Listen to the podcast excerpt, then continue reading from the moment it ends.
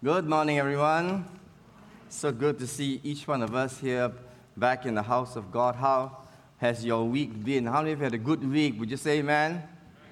Amen. The rest of you probably had a week like mine, which was interesting because uh, I didn't realize last uh, weekend when I was preaching that I was actually coming down with the flu because my nose was running. I didn't pay much attention to it. On Monday, I was having a fever in the evening, so I took a Panadol, you know, and kind of like it's okay, slept through the night, and rest of the week, uh, we just went through everything as usual, very mild symptoms, but I'm sure you know my voice is a little bit different, is it? Correct? I can hear a little bit too, right? But more so the last few days. But uh, we'll see how it goes. If I, if I cough a little bit, you know why, okay? But otherwise, everything is fine. Praise God. Now, as we start to look at the Word of God today, I want to ask how many of you remember one or the first things you learned when you went to school or when you went to kindergarten, even before kindergarten. What are the first things that you have to learn in terms of curriculum? You learn to count one, two, three, and then you learn the what? Alphabets. Okay, now, since this is family worship, we have uh, some children with us. All right, and this whole month, by the way, until the first weekend of January is family worship. Uh, children's church starts on the second weekend of January. So we, we welcome all the children. Come on, give them a hand. All the children that are with us. Yes. All right. Okay, we will ask the children here, if you are in SITS church and, and younger, to recite the ABCs, okay, to help the adults. Okay. Are you ready, children? Can you say yes? Are you all? Where are you, children? Say yes. Yeah, some over there. All right, let's go. A, B, C. Come on, louder. E, louder. G, louder. K, M, N, O, P Q R S T U V W X Y Z. Okay, now, uh, why is that important? Why do we memorize the order of the alphabets? Because so much of life is arranged around the order. Like the number plates on the car, you know, you know that if a car number plate starts with, uh, or rather the second number plate P, you know, let's say PH, you know, oh, this car is about 20, uh, 15 years old, right? So, and then you look for addresses, some houses, some areas like my area, the numbers are a number followed by an alphabet. So you need to know the alphabet to know where is the house you are going to. So numbers and alphabets are important as they help us to order life. And sometimes uh, we use aids to help us memorize. For example, A, B, C, D, E, F, G, H, I, J, K, L, M, N, O, P, you know? Still remember? How many of you sang that before? Right, so uh, sometimes singing it also helps us to remember. Now, for children who come from the Hebrew background, once they have learned their alphabets, they can easily memorize about seven psalms. Because these seven psalms are called alphabetic psalms, where the first word of every new line or new double line or new paragraph or strophe starts with the next letter of the Hebrew alphabet. For example, the first word will start with Aleph, okay? And then we have the next alphabet. What is it? Huh? Bet. Okay? And then Gimel. It's a bit strange, but it's not C, right?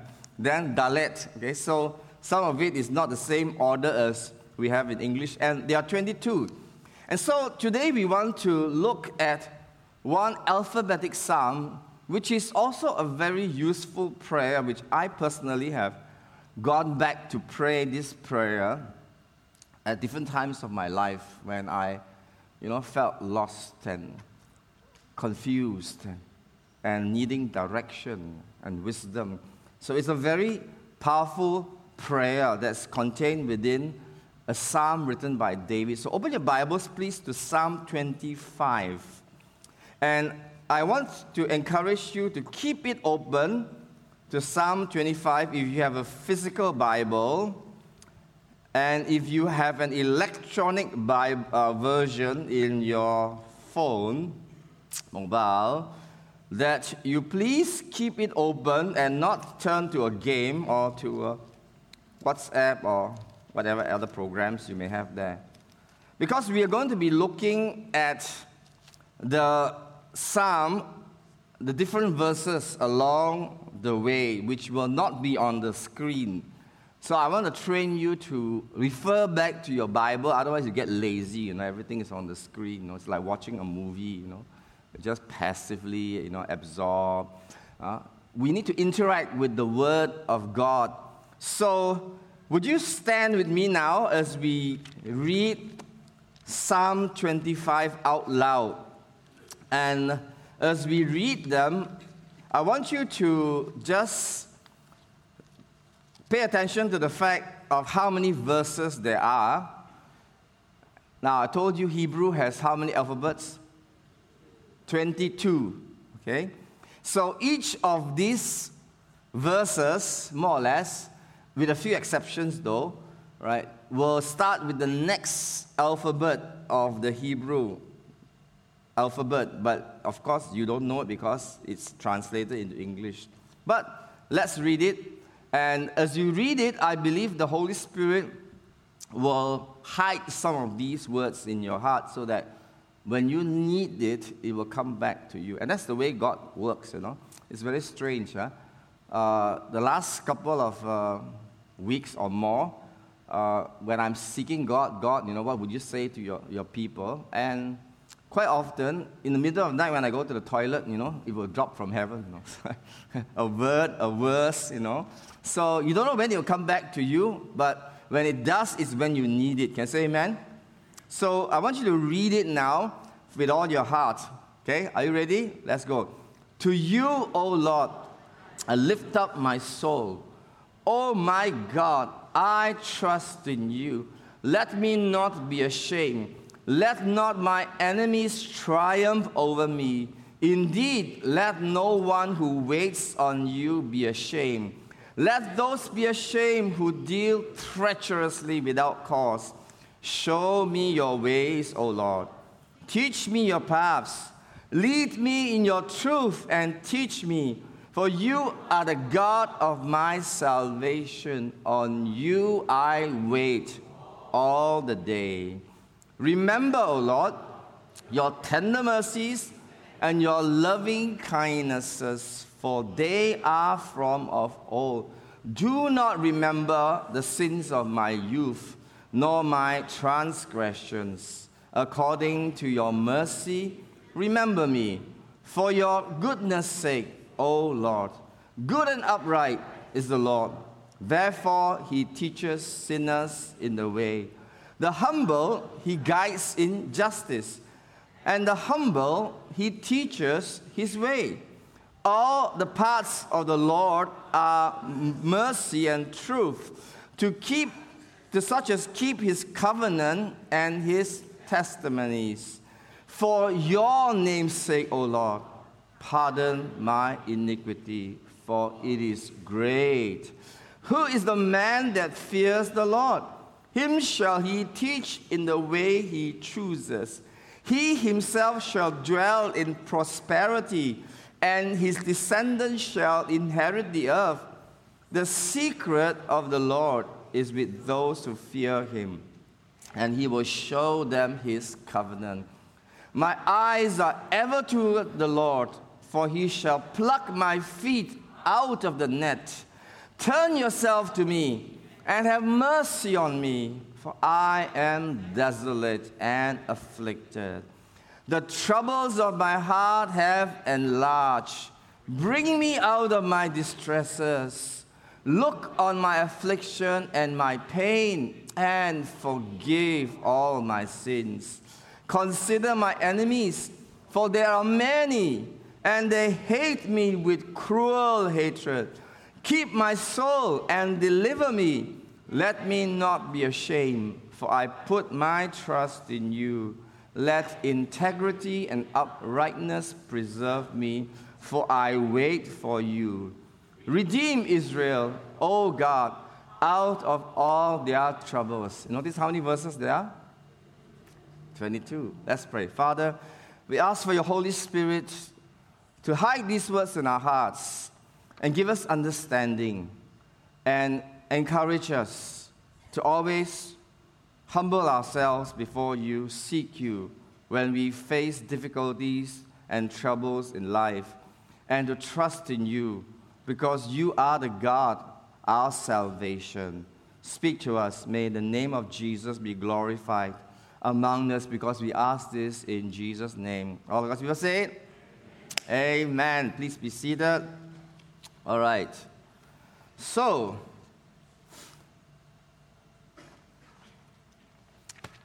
now I want to make just five points from these 22 verses so, so that we organize our thoughts, right?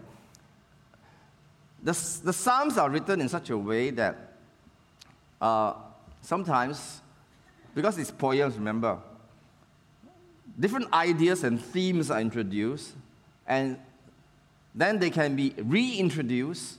So you find the same idea in the first part, then in the second part, maybe even the third part. So uh, it's a challenge to outline any psalm because of that. But I have just tried to kind of like group those ideas and themes into a few major ones.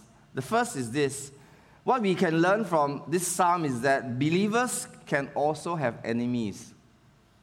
This is found in the first three verses and the last four verses okay, of the psalm. So you can see the idea of enemies in the beginning and then enemies at the end. Right? So it's some kind of uh, artistic expression.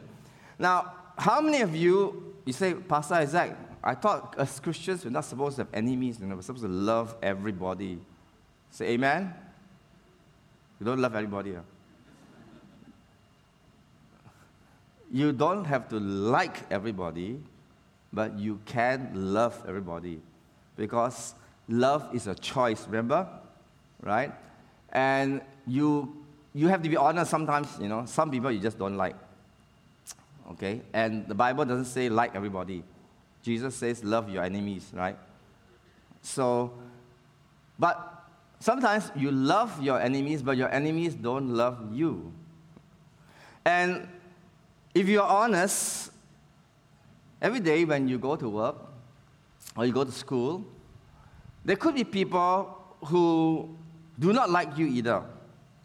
And they, in fact, would like to see you fail in life or at least come behind them.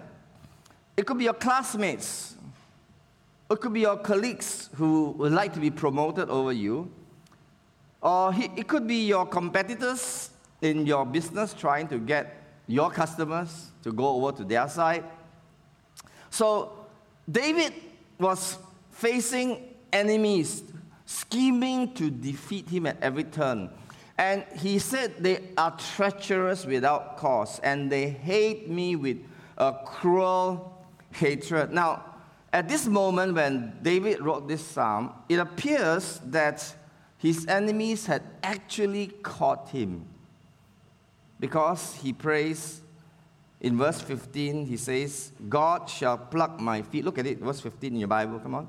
Verse 15 God shall pluck my feet out of the net which means he was already caught in some scheme and he's, you know, trying to get out of it. And in verse 16 and 17, it tells us David is feeling lonely and afflicted, and his troubles are actually getting worse and not better. And he seems to be confused in the midst of his troubles and trials. Now, and this should surprise you and me because you know, when, you, when we went through the period of uh, the kings, remember two years ago or so, uh, we preached through the Bible and we looked at the kings of Judah and we looked at the kings of Israel. And about half the kings of uh, Judah were good and half were evil. And then in the kings of, of Israel, the northern ten tribes, all of them were e- evil. Okay? So there were not many good kings, by the way. And David was one of the best kings that Israel ever had. And in fact, he walked with God from a youth, from the time he was very young. You remember that, you know, he volunteered to fight this giant by the name of Delilah. Some of you are waking up now. I thought it was Goliath. Yes. he defeated the giant, which could have been about nine foot tall, and he had a very vibrant trust in God, very real relationship with God. Even at that time when he was in his teenage, probably 15, 16. And David was the only man that God gave this commendation. God said, David is a man after my own heart. In other words, David has the same heart as I have, and he's, he's seeking my heart. You know, I, I think that's the highest praise that anyone can get, whether you're a preacher or whether you are, you know, an engineer or whatever. If God says, you know, you are after my own heart, then I think, you know, you do not need any other commendation in life. And David was the only man whom God described that way. But as you read the Psalms written by David, you see that he was always being attacked by enemies. they were giving him a lot of trouble. And by the time he wrote this psalm, he was probably in his 60s. And there was still so much trouble in his life. Now, what does that teach us? It means no matter how close you walked with God, you are never exempted from the trials of life. Some, people, some Christians think, oh God, I, I have been serving you all these years. I've been faithful to you. You know, I even serve in PCC. You know, I'm more than I'm ushering. I am, you know, serving as a cell leader. I, I volunteer in front at the back. You know, I give so much time. And why am I still facing so many of, of these trials and difficulties of life? Uh, well, don't be surprised because most of the godly men and godly women in the Bible went through trials and a lot of trouble. Now, David's enemies hated him because they hated his God. It's not just that they hated him personally, they hated what David stood for, and that is that he was a loyal servant of the true and living God who is holy so they tried to defeat him because if they could defeat David, then they could discredit David's God as well. And they will prove that, hey, David, your God is not worth serving. You know, you, you can't trust in your God. If they could defeat David, it would mean that, you know, there's no use for David to seek this, help from his God, may as well get help from, you know, man, from political alliances and use his own wit. So you can look at those verses and you can see how, how David prays it when he faces enemies. Look in verse 20. Look in your Bible, come on. Keep my soul and deliver me. Let me not be ashamed, for I put my trust in you. Right, next verse. Let integrity and upright, uprightness preserve me, for I wait for you. So he, he is declaring, God, I am trusting in you. I am living an upright life as much as I can. I, and I'm choosing to do the right thing, so let me not be put to shame. Let not the people say, you know, he trusted in his God and he's useless. Why trust in his God?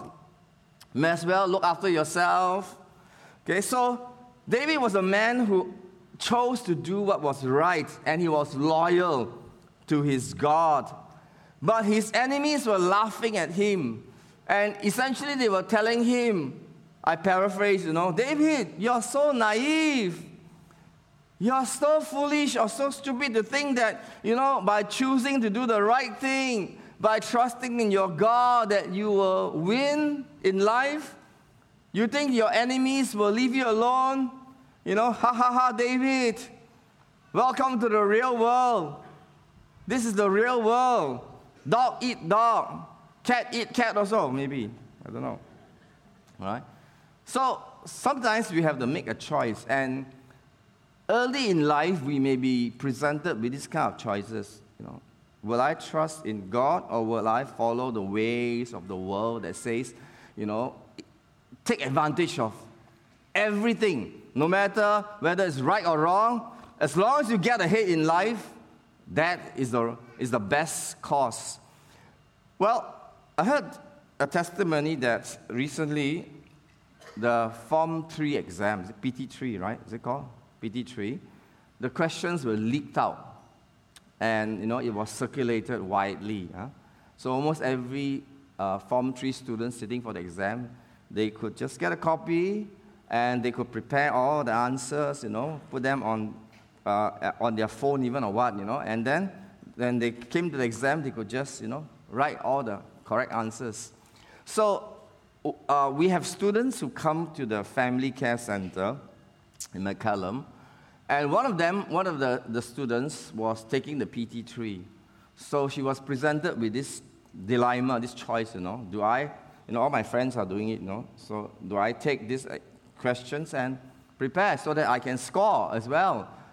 And the, the teacher was discussing with her and challenged her, you know, trust God, just study hard and take the exam, do your best. You know, don't, don't look at this. So she decided that she would not look at the questions, even though it was available. You know, of course, she felt frustrated. You know, it's like, how can this be? You know, we, we study so hard for this exam, and then my classmates, they all get the questions, you know. And so, of course, it's a struggle. But she decided, even though she's 15, 16 years old, she decided, no, I will not. I will not do it. And so it's a difficult choice to do the right thing. And maybe when her classmates hear about it, you know, I don't know what they will think of her. They might be, they might think or even tell her, "Hey, yeah, you're so stupid, ah. You can prepare all the right answers. You can score A like us, you know. Why don't? After all, who will know? Ah, yeah, like that you sure lose to us one, you know. So it is a choice that we have to make. Sometimes early in life, you're presented with this choice, and you know, as you as you go into the marketplace, these kind of things will happen. Somebody comes to you and say, "Hey, hey, I've got insider information." No. You buy this stock, huh? Tomorrow it will go up very high because the director told me that the company is going to make a big announcement. And once the announcement is made, it's too late to buy because all the, the shares will shoot up immediately. So, you know, this kind of insider information is like PT3. You are given the answers before it happens. So the question is this Should we take advantage of such information because it's illegal? People can go to jail for it. Okay? So it's a dilemma in life whether we want to do the right thing or we want to follow the ways of the world and take advantage of whatever is thrown at us as long as we get ahead in life. So, what did David decide? He decided that he would not allow his enemies to dictate to him the terms of the battle. He's, he says to his enemies, yeah, you fight with me with treachery. One day you are my friend, next day you betray me. But I'm not going to deal with you that way. Okay? I will not come down to your level to fight with you. David decided in his heart that he would not fight with those weapons that his enemies are using. By the way, this word is not very common treachery. What does what does that mean? Treachery is behavior that deceives or is not loyal to someone who trusts you from the Cambridge Dictionary. That means, you know, they, his enemies were probably his friends before. And they betrayed him. And they went against him. And David says, No, I, I'm not going to behave that way. I will not follow the ways of the world. I will not betray the trust of my friends or my God who trust in me, that I will be loyal to him, that I will do what is right. I'm not trusting in what this world can do for me. I am trusting in my God. So, this is how David responded when he faced his enemies and his constant pressure to just stay alive sometimes. The second lesson we learn from this psalm is that we need to seek God for wisdom and guidance. Now, again, we see this, this theme is repeated. Verse 4 and 5, again in verse 12, 13, 14, and 15. Okay? So, this is his prayer in verse 4 and 5. Show me your ways, O Lord. Teach me your paths. Lead me in your truth and teach me, for you are the God of my salvation. On you I wait all the day. So, what is David asking God for? Guidance. Say guidance. He wants to know the way to take. He, he say, God, would you show me which is the way?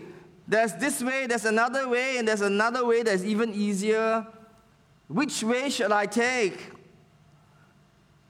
One of the reasons why God allows troubles in our lives is so that we will seek Him more.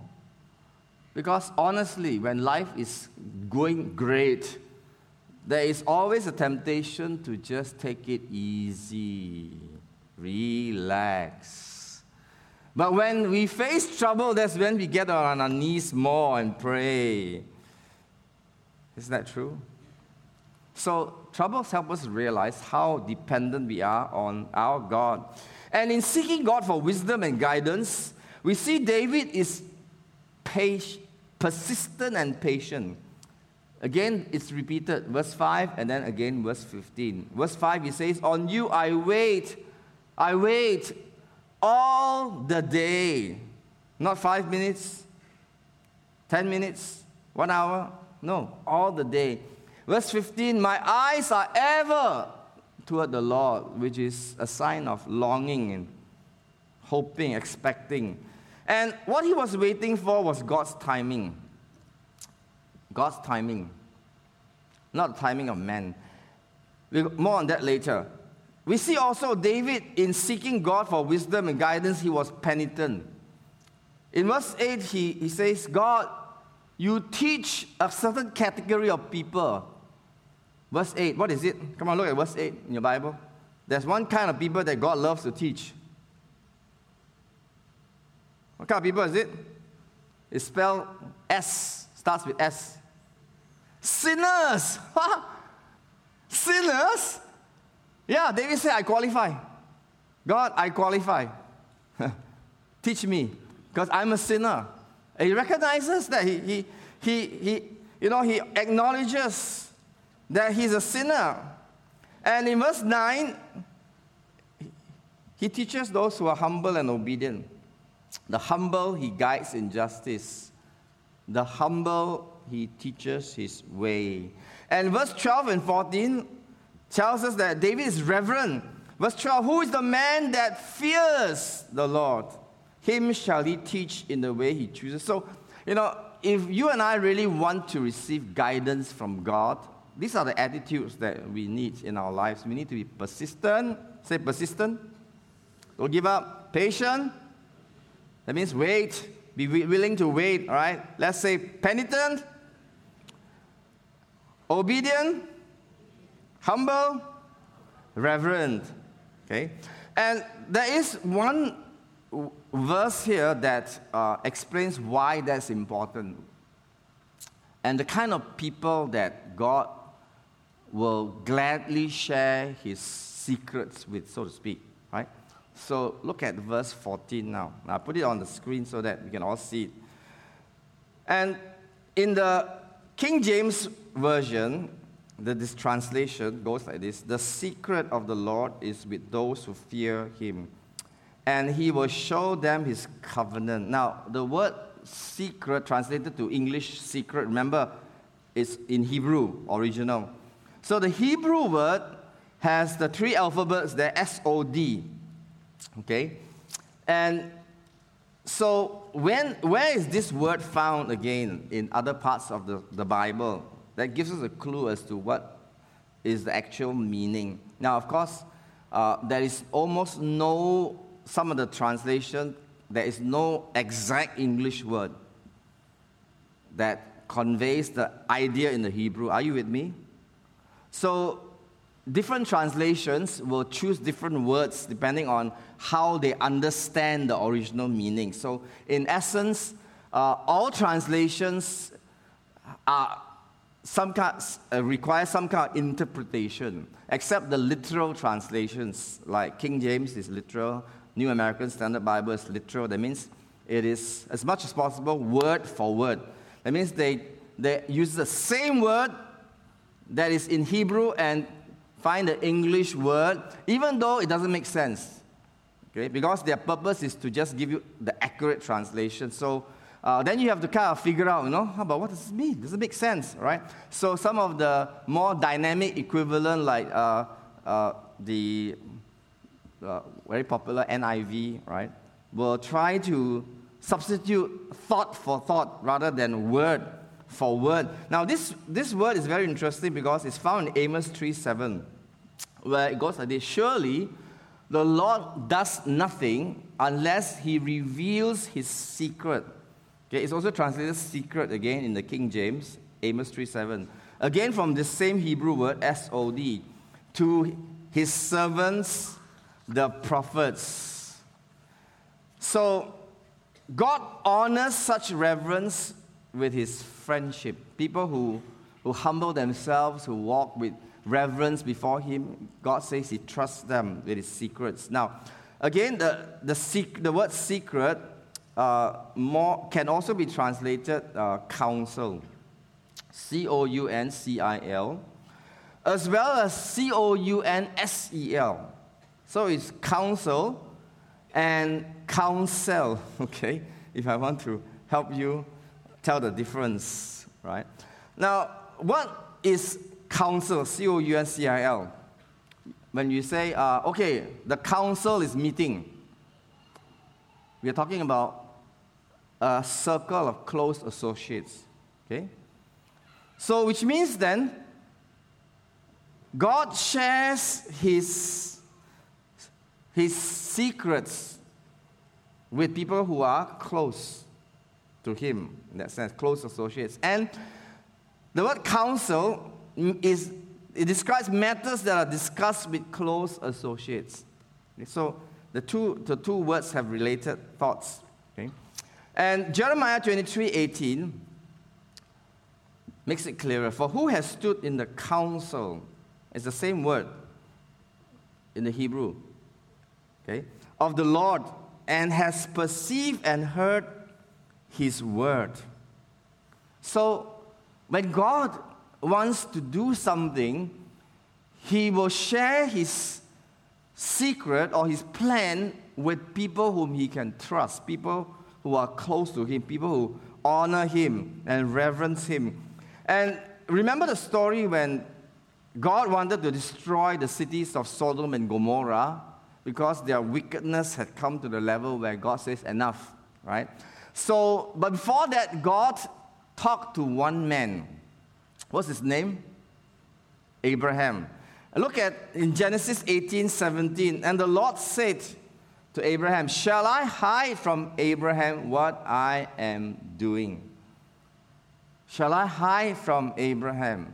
You see, if you, if you have something really important and you want to tell someone, who do you tell? You tell someone who's very close to you, maybe your spouse or very close associate, right? You will not tell just anybody. So God told his fr- uh, Abraham, and uh, God describes Abraham as his friend, by the way. Abraham had this wonderful title, friend of God. Okay? So here is something that we learn. We need to seek God's guidance. But God shares his secrets with those who fear him, those who walk close to him, those who are humble and willing to obey him and walk in his ways. And number three, the, le- the lesson we find here is this we must always remember who God is.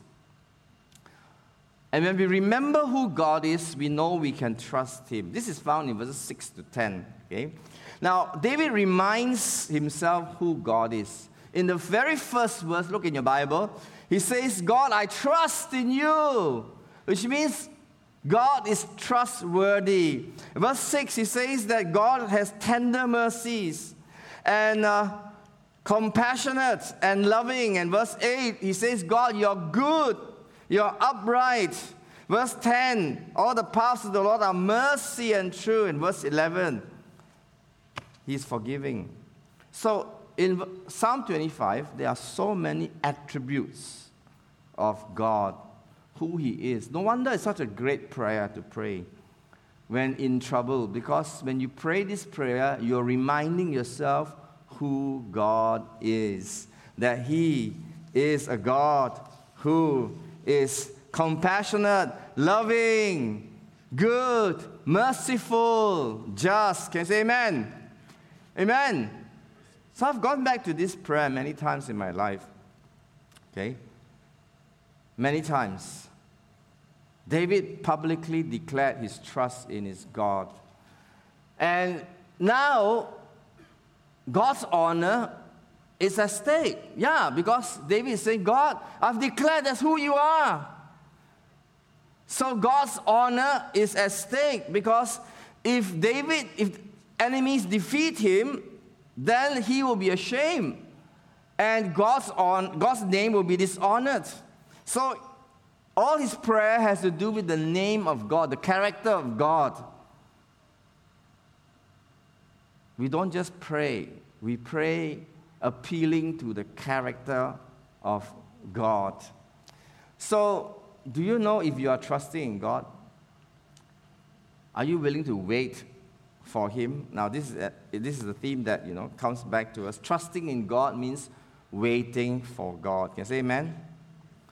Trusting in God means waiting for God. And the idea is repeated many times. Verse 2, uh, verse 3, let no one who waits on you be ashamed. Verse 5, on you I wait all the day. 21, for I wait for you. 15, for my eyes are ever toward the Lord. So, when you are seeking God and trusting God, you wait for God. You do not get ahead at any cost. You accept God's timing. You wait for God's timing. Now, there are two characters that help us understand the difference between waiting on God's time and not waiting for God's time. There was a king by the name of Saul, remember in the Bible, and Saul was asked by Samuel the prophet, You wait in this place, I think it was Gilgal, and I will come to you, and then I'll sacrifice the burnt offering, and then, you know, you can go into battle. But the Philistine army was surrounding them. And he waited, and Samuel didn't come. He waited longer, and Samuel didn't come. And finally, when he saw that his Israelite soldiers were kind of like melting away in fear, he decided, I cannot wait anymore. I cannot wait anymore because if I wait anymore, I have no army left to fight. So he took the sacrifice. He offered the burnt offering, which was not lawful because, you know, even though he was a king, he was not allowed to do it. He was not willing to wait for God's time. And there were very serious consequences for that. You can read in your Bible. I hope to make you curious. Okay? But in contrast, we see David. Now, David after he slew Goliath, right? You say, wow, what a wonderful victory. Do you know that that was the beginning of his trouble? Sometimes the worst troubles in life comes after the best victories. Hello? Because when the woman, when the, the soldiers came back, you know, to celebrate, the woman was singing and dancing, you know, and they, and what did they sing? They sang the song, Saul, the king Saul, Saul has killed his thousands, and David has killed his ten thousands. And when Saul heard this, do you think he was happy? No, he said, What? I'm the king, you know. Who is this Gucci rat? Huh? This teenager. And they say, and they attribute to him killing ten thousands and me only one thousand. Uh. Wow, it means he's ten times better than me. Uh. So from that day onwards, Saul kept a jealous eye on David. You know, every time he's looking at the side of his eye, what's this fellow doing? You know? And he looked for an opportunity to kill him. Many times he could have killed David. So David finally had to run for his life. And he was running from cave to wilderness to, to unknown cities and he was running like a fugitive, like a refugee. And in 1 Samuel 24, God arranged the circumstances in such a way that David had uh, the chance to kill Saul because Saul was unguarded. And, you know, his soldiers, his bodyguards, you know, didn't do their job. And David said, No, I will not kill him because he's the Lord's anointed. He chose not to. Very strange. But then, again, in chapter 26, two chapters later, God gave him another opportunity to kill his enemy. Or he's not his enemy, but this, is, this guy treats him like an enemy and wants to kill him. So here is Saul sleeping in the cave. And look at verse uh, 20, verse 8 now. Abishai, you see, Abishai, one of his commanders, had crept up together with David, right, and entered the cave where Saul was sleeping. And God had delivered, Abishai said to David, God has delivered your enemy. Actually, it's not, uh, actually, he was whispering because Saul is sleeping. God has delivered your enemy into your hand this day. Now, therefore, please let me strike him at once with a spear right on the earth, and I will not have to strike him a second time. Whoa, so tempting, huh? So tempting. Do you know what went through David's mind?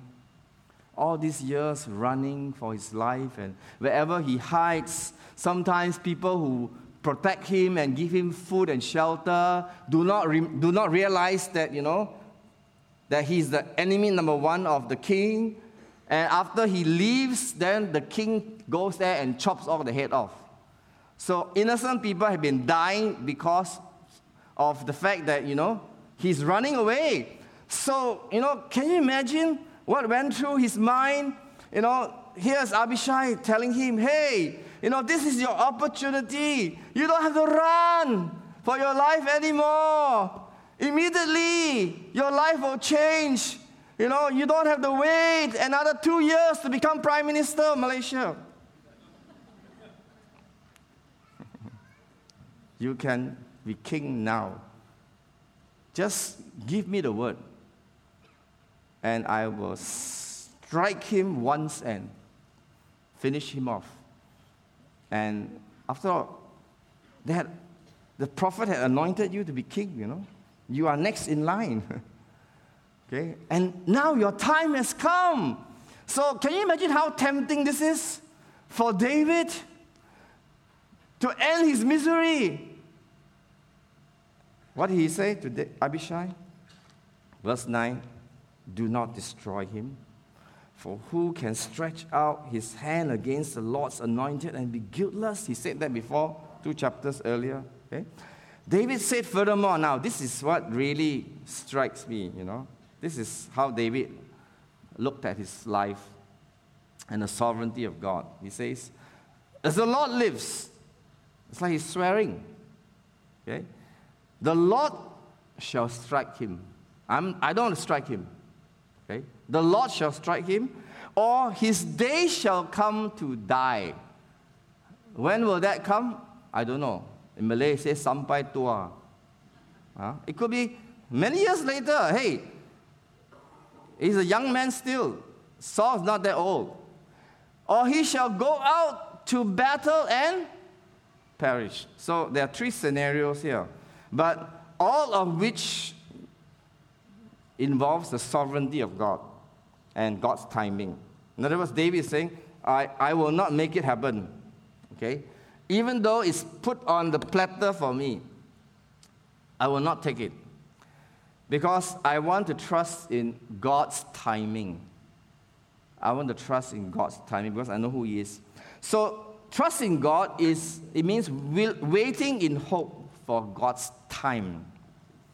For God's time. And even when he wrote this psalm and as he finished writing this psalm, we know that the time had not come yet because his feet were still in the net, so to speak, right? He was still waiting. So, what assurance do you and I have, you know, that we can actually wait for God's time? Well, Isaiah 30, verse 18. Now, this is a very good verse. You might want to mark it down. One of these days you get impatient, you know, you might need to go back to Isaiah 30, verse 18. Therefore, the Lord will wait. Huh? God, God, don't wait. Please do it now. but Isaiah says, Therefore, the Lord will wait. For what purpose? That he may be gracious to you. And therefore, he will be exalted. You see, the whole point is this so that God will be glorified in the end. Can say amen? Because if God is glorified, then we know that our good is also assured. Can you say amen? Because the two goes together. If it is really good for me, God will be glorified. If God is not glorified, it's not good for me either. So it says, therefore, he will be exalted that he may have mercy on you. See, the two ideas are tied together God's glory and his mercy. For the Lord is the God of justice. Blessed are all those who what? Wait for him. Can say amen? So you wait for him lah. Okay? Tell the person beside you, wait for God. Wait for God, yeah. And you can trust him. And while you wait, this is how you pray. Look at the first verse. How, how did David pray? He said, To you, O Lord, I lift up my what? My soul. Now, to lift up one's soul is basically an expression saying, God, I, I am giving you my whole life. I'm giving you my whole life. I'm holding my life in my hand and giving to you. Right? Let's come on, lift your hand like that. Okay, let's do it. Right? Uh, yeah, that's a very good posture. Okay? It signifies holding one's conscious identity, one's life outstretched to God in soul and complete dependence upon God and God's help, right? So, okay, you can put it down now. Now, that's why, you know, uh, in worship, we often lift our hands up. Because it's a biblical thing to do. It's a sign of surrender. Okay? So, when, and sometimes we sing those songs. For, for example, uh, I mean, we may not sing this song, To You, O Lord, I lift up my soul. You may not know the song. Huh? Unto you, O Lord, do I lift up my soul. That is a song, by the way, but we, we don't sing it. But we sing other songs with the same meaning, like, Lord, I give you my heart, I give you my soul, right? You know that song, right? Okay. Now, if you sing a song like that, it's very similar to the psalm. How do you sing it and really mean it that God will take it seriously, you know?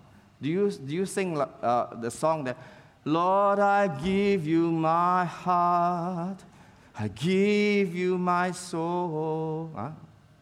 Or, Lord, I give you my heart, I give you my soul. You think God's convinced? Huh? Or what about this? Lord, I give you my heart, I give you my soul. So David says, Unto you, O Lord, I lift up my phone. Do you think God will take us seriously if, we, if our posture does not match our words, communication experts tell us that up to 90% of communication takes place through nonverbal. It's not just the words we say, the tone of voice is important, but also our posture. Okay? So if our posture agrees with our words, then it has power and it's convincing, and God will take it seriously when we do that. Okay, now I must rush. I... Okay, number four. what do we learn? Verse six, 11, 16 to 18. Sometimes we need to confess sin and ask God for forgiveness. In this psalm, David acknowledges a few times he's a sinner. He has transgressed, he has crossed over. God says, Do not enter. He crossed over. Okay, transgression. And uh, he says, My sin is great. So, you know, sometimes the enemies are not outside, the worst enemies are inside. Are you with me? Sometimes we are our worst enemies. I am my worst enemy. And it could range from just being foolish or careless to willful disobedience, you know. The whole range is there. I mean, sometimes we get in trouble because we are just careless, lah, forgetful. I mean, recently, Pastor Lydia and I, we were busy, then we were talking, we were getting out of the house, you know, to, to go somewhere. And uh, our house is, such a, is designed in such a way that when we leave the house, we don't need a key. You know, we just open the door, slam the wooden door, you know, slide the gate, and padlock. The padlock doesn't need key, see? So you can get out of the house without any key on you. Okay? So two of us, you know, we just get out, and then after we got out, then we went to the gate, the outside gate, you know, between the, the house door, the compound, you know, and the, and the gate that leads us to the road and the car outside. And then we realized, hey, your key ah? No, I thought you took the key. No, I thought you took the key. Ayo, now we are stuck between a rock and a hard place. You know, I mean, between the, the house gate and the outside gate. So what do we do? The car is there. We have the car key, but we don't have the house key. We cannot get back into the house. We have spare keys inside, but we cannot get back in, and we cannot get into the car. So we can't go anywhere. So two of us are, you know, looking at each other what to do. Uh? Huh? Unto you, O Lord, do I lift up my soul? No, no, no. Thank God we don't have to pray because we can call our good neighbor John Sebastian because he keeps one of our spare keys because you know we are some, we are often away, all right, and three or four times we have locked ourselves out. Okay, sometimes he's at home, sometimes he's somewhere in town, and he's so kind, you know, to rush back and free us. From our compound. You see, some of our troubles are caused by our own foolishness for our own carelessness, you know. I mean, there are times when you, you pray and you ask God to guide you, but because, you know, you're a bit impatient or, you know, the, the person say, hey, today offer, you know, today you better buy, you know. You don't buy tomorrow, no more. Yo, buy, buy, buy, okay, buy, buy. Then after that, you realize, oh, yeah, I shouldn't have bought. Uh, all right? So sometimes we even pray and pray and pray, and after that, we decide, yeah, yeah, okay, now's the time. And after you make the decision, everything goes bad. I say, God, how can? Well, it happens in life. So what do you do? Humble yourself and maybe examine your heart as well. God, why am I in this mess? Is it because of my sin or carelessness? What are you trying to teach me? now, a good prayer to pray during such times is found in verses 6 7. Okay? Now, look at it. So it's a very confusing prayer. This is what David prayed. Say, David, David prayed to God, God, remember, don't remember, oh, remember. Huh? God, David, make up your mind. Do you want God to remember or don't remember? So he says, God, remember your tender mercies, but do not remember the sins of my youth or my transgressions, for he has crossed over.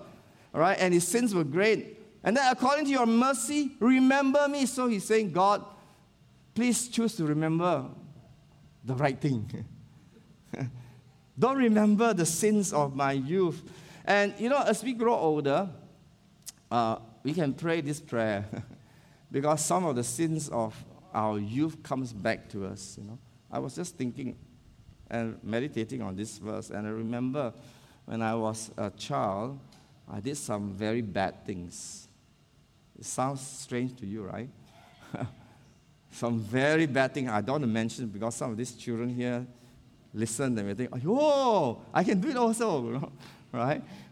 and it still comes back to me. So, you know, this is what David is praying. He says, oh, when I was young, I did some of those things. How could I have done it? What was I thinking?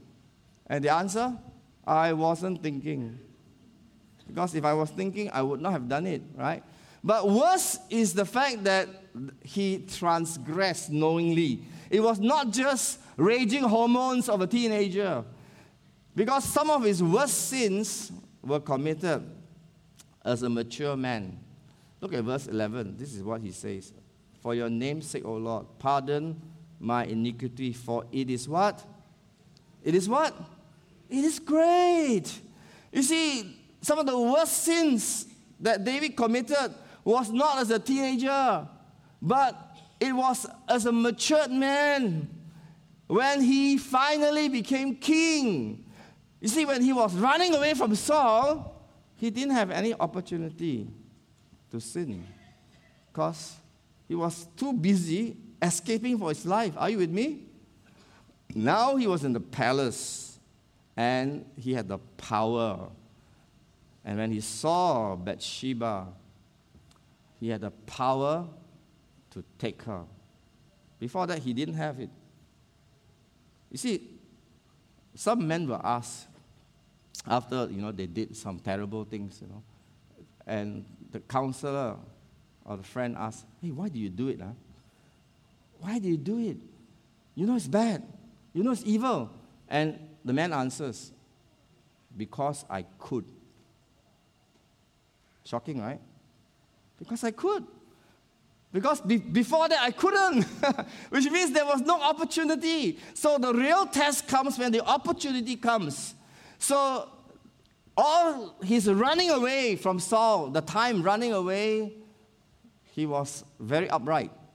But now he had the opportunity. He saw Bathsheba, he took her, he committed adultery. To cover up, he told a lie, sent an order uh, for the husband to come back Hopefully, the husband will sleep with the wife, okay, because there was a, a child that was conceived.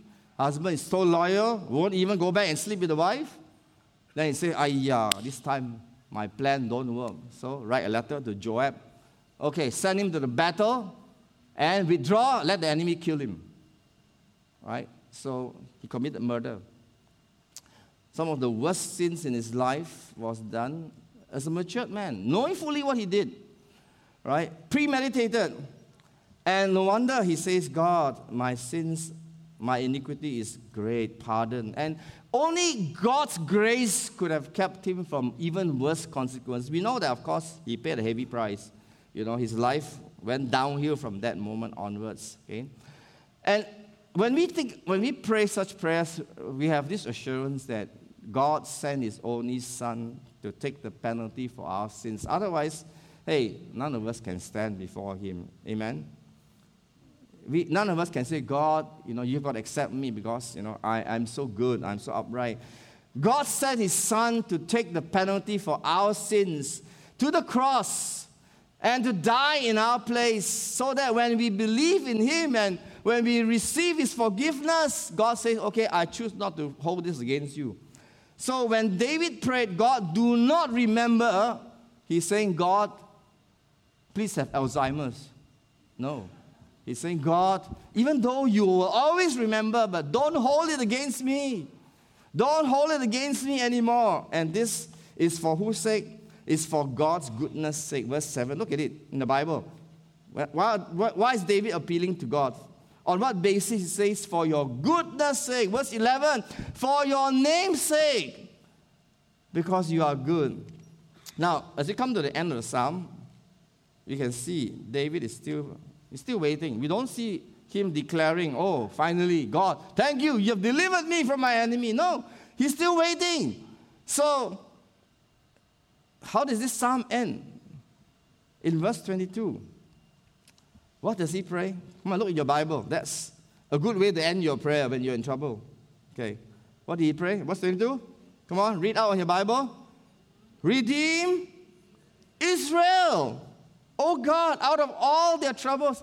He ends up praying not for himself, but praying for his nation.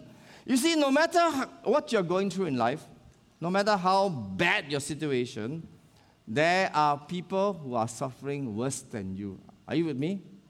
So when we pray for God to deliver us, we can also pray for other people who are in a similar situation. Can say amen?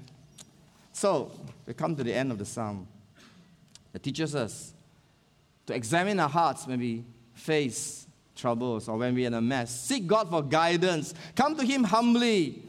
Trust in Him. Declare who He is. So, as we end this psalm, I want you to pray this psalm. Not the whole psalm, it's 22 verses, but I'll just extract from verse 1 to verse 7. So, would you now pray this psalm together with me? Okay? You want to lift your hand for the first verse. Are you with me? Are you ready? Let's go. To you, O Lord, I lift up my soul. Oh my God, I trust in you. Show me your ways, O Lord. Teach me your paths. Lead me in your truth and teach me, for you are the God of my salvation. On you I wait all the day. Remember, O Lord, your tender mercies and your loving kindnesses, for they are from of old. Do not remember the sins of my youth, nor my transgressions. According to your mercy, remember me for your goodness' sake, O Lord. Father, we ask that these words will be etched in our hearts and that when we need to seek you for a way out, and seek guidance and direction that you will bring us back to this psalm and make those same confessions. Because we know you are pleased. And you gave David this psalm. And you had it writ- written into the Holy Scriptures so that we can also come to you in such times. Lord, may your word continue to speak to us for your glory. We pray in Jesus' name. Amen.